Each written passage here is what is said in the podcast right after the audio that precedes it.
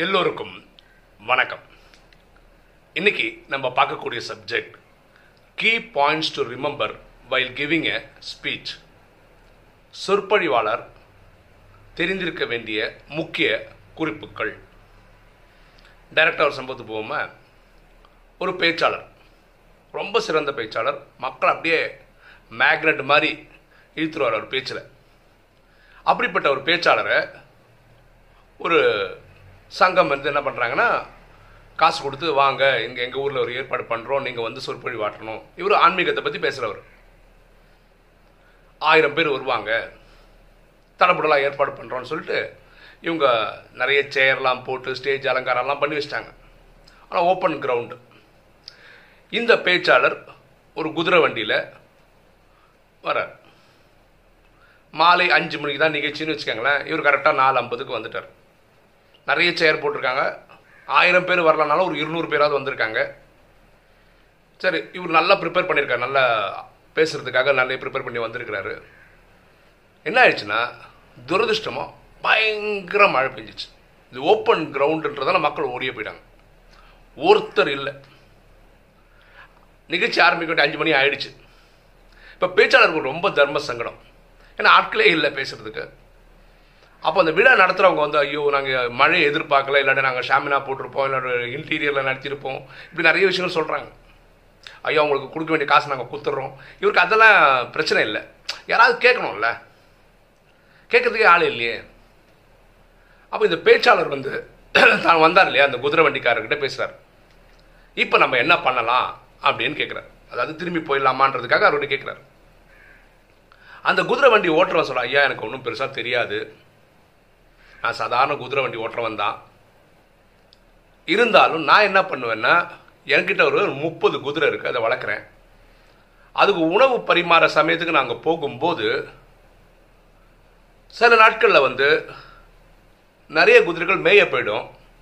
ஏதோ ஒன்றோ ரெண்டோ தான் அங்கே நிற்கும் முப்பதும் வந்ததுக்கப்புறம் அதுக்கு உணவு கொடுக்கலான்றதுக்கு பதிலாக இருக்கிறதுக்கு உணவு கொடுத்து ஆகணும் இல்லையா? அதனால அதுக்கு நான் உணவு கொடுப்பேன். அப்படின்னு சொல்கிறேன் ஒன்று அந்த பேச்சாளருக்கு ஒரு ஸ்பார்க் வருது. அப்படின்னு என்ன? இப்போ அட்லீஸ்ட் இவனாவது இருக்கான்ல? இந்த குதிரை ஓட்டுறவனா இருக்கான்ல? அப்போ அவனுக்கு சொல்லலாம்ல? அப்போ சொல்கிறேன் நான் சொல்கிறேன்ப்பா நீ கேட்குறியான் ஓ ரொம்ப சந்தோஷம் தான் கேட்குறேன் அந்த க்ரௌடுக்கிட்ட பேச வேண்டியதை இவர் அப்படியே ரொம்ப அப்படியே ரசித்து பேசுகிறார் ஒரு ஒன் ஹவர் பேசிட்டார். நியாயம் தர்மம் பாவம் புண்ணியம் மகாபாரத ராமாயணம் எங்கெங்கெல்லாம் டச் பண்ணுவோம் எல்லா சப்ஜெக்ட் அவர் என்ன பேச நினைச்சாரோ ப்ரிப்பேர் பண்ணாரோ எல்லாம் அப்படியே கொட்டி தீர்த்துட்டார் அவர். இவரும் அப்படியே கேட்டுட்டு இருந்தார் அமைதியாக ஒரு மணி நேரம் முடிஞ்சிச்சு.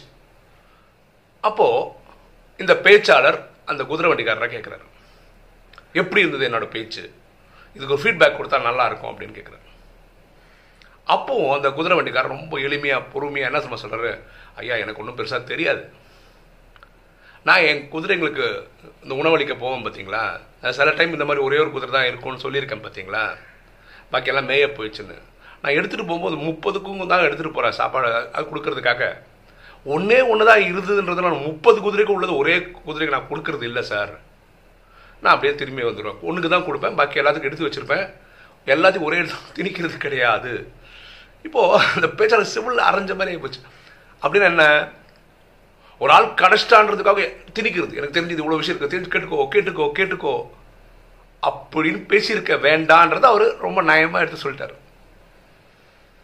ஸோ ஒரு பேச்சாளர் புரிஞ்சுக்க வேண்டிய விஷயம் இதுதான். ஒன்று ஒருத்தர் இருந்தால் எனக்கு பேச்சே வராது.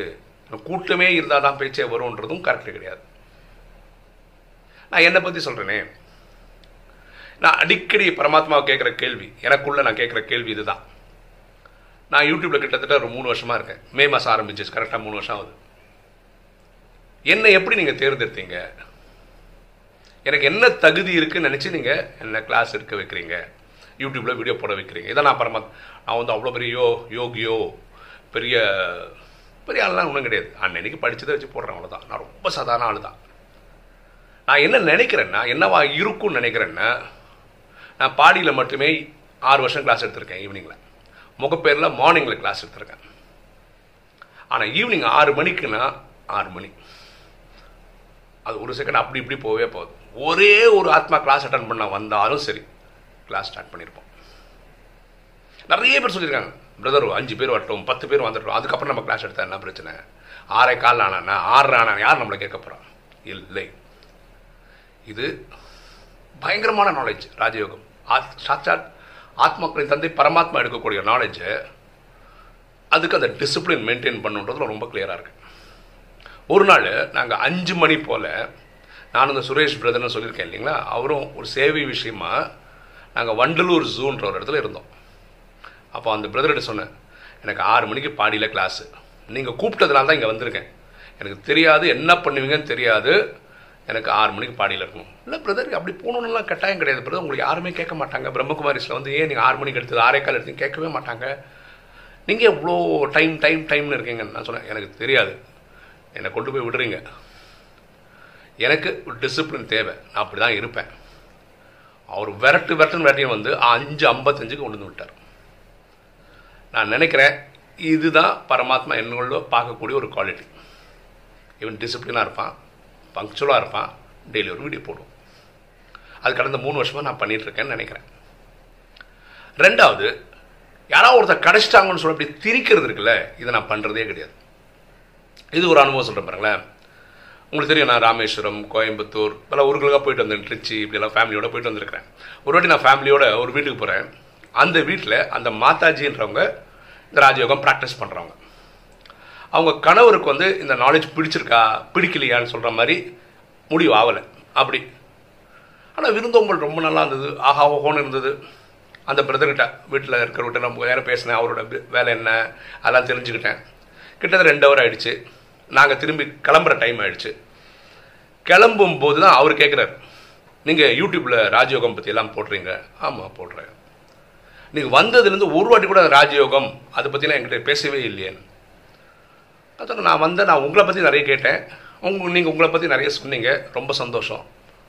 ஆனால் ஒரு இடத்துல கூட நீங்கள் என்ன பண்ணுறீங்கன்னு என்ன கேட்கலல்ல? அதனால நான் அதை பற்றிலாம் பேசலை. இப்போது நீ கேட்டிருந்தா நான் சொல்லியிருப்பேன். இல்லை நான் சொல்கிறது இல்லை அப்போ அவர் சொன்னார் எனக்கு உங்கள் மேலே பயங்கர மரியாதை வந்திருக்கு. எங்கள் மனைவியை பார்க்குறதுக்கு உங்கள் ராஜயோகம் சேர்ந்தபடி நிறைய பேர் வருவாங்க. என்னை பார்க்கும் போதெல்லாம் இது கற்றுக்கோங்க கற்றுக்கோங்க இது அப்படிப்பட்ட நாலேஜ் இப்படிப்பட்ட நாலேஜ் பயங்கர பில்டப் எல்லாம் கொடுப்பாங்க. ஒரு மாதிரி ப்ரெஷர் கொடுத்துட்டே இருப்பாங்க. நானும் அப்படி தான் எதிர்பார்த்தேன் நீங்கள் வந்தோடனே ஃபஸ்ட்டு ஆரம்பிச்சிருங்க பிளேடு போடுறதுக்கு. உங்களுக்கு தெரிஞ்சதெல்லாம் என் தலையில் திணிக்க ட்ரை பண்ணுவீங்கன்னு பார்த்தா நீங்கள் எங்கேயுமே ஆரம்பிக்கவே இல்லை. நான் சொன்னேன் இது ஒரு அப்படிப்பட்ட டிவைன் நாலேஜுங்க அது அவங்கவுங்களுக்கு ஒரு காலத்தில் டச் ஆகும் அப்போ வந்துடுவாங்க இது ஃபோர்ஸ் பண்ணி கொடுக்குற நாலேஜ் கிடையாது. அனுபவித்து எடுக்க வேண்டிய நாலேஜ் இதை நான் பண்ண மாட்டேன். யாருக்கும் நான் ஃபோர்ஸ் பண்ண மாட்டேன். எனக்கு உங்கள் மேலே ஒரு தனி மரியாதை வந்திருக்குங்க. நான் இனிமேல் நான் யூடியூப் வீடியோ பார்க்க ஆரம்பிக்கிறேன். டவுட் வந்தால் நான் ஃபோன் பண்ணுறேன் இது ரொம்ப முக்கியங்க ஒருத்தர் கடைச்சிட்டாருன்றதுக்காக நாலேஜை திணிக்கிறதுன்றது சரியான விஷயம் கிடையாது. சரியா?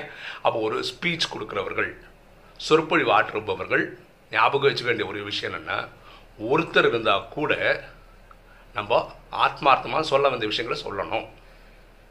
ரெண்டாவது பாயிண்ட்டு ஒருத்தர் கடிச்சிட்டாரேன்னு சொல்லி நமக்கு தெரிஞ்சதெல்லாம் திணிக்கக்கூடாது.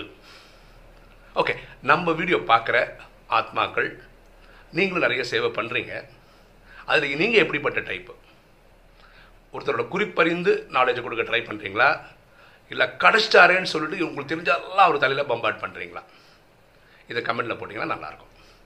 ஓகே இன்னைக்கு வீடியோ உங்களுக்கு பிடிச்சிருக்குன்னு நினைக்கிறேன். பிடிச்சிங்க லைக் பண்ணுங்கள் சப்ஸ்கிரைப் பண்ணுங்கள் ஃப்ரெண்ட்ஸ்க்கு சொல்லுங்கள் ஷேர் பண்ணுங்கள் கமெண்ட்ஸ் போடுங்க. தேங்க்யூ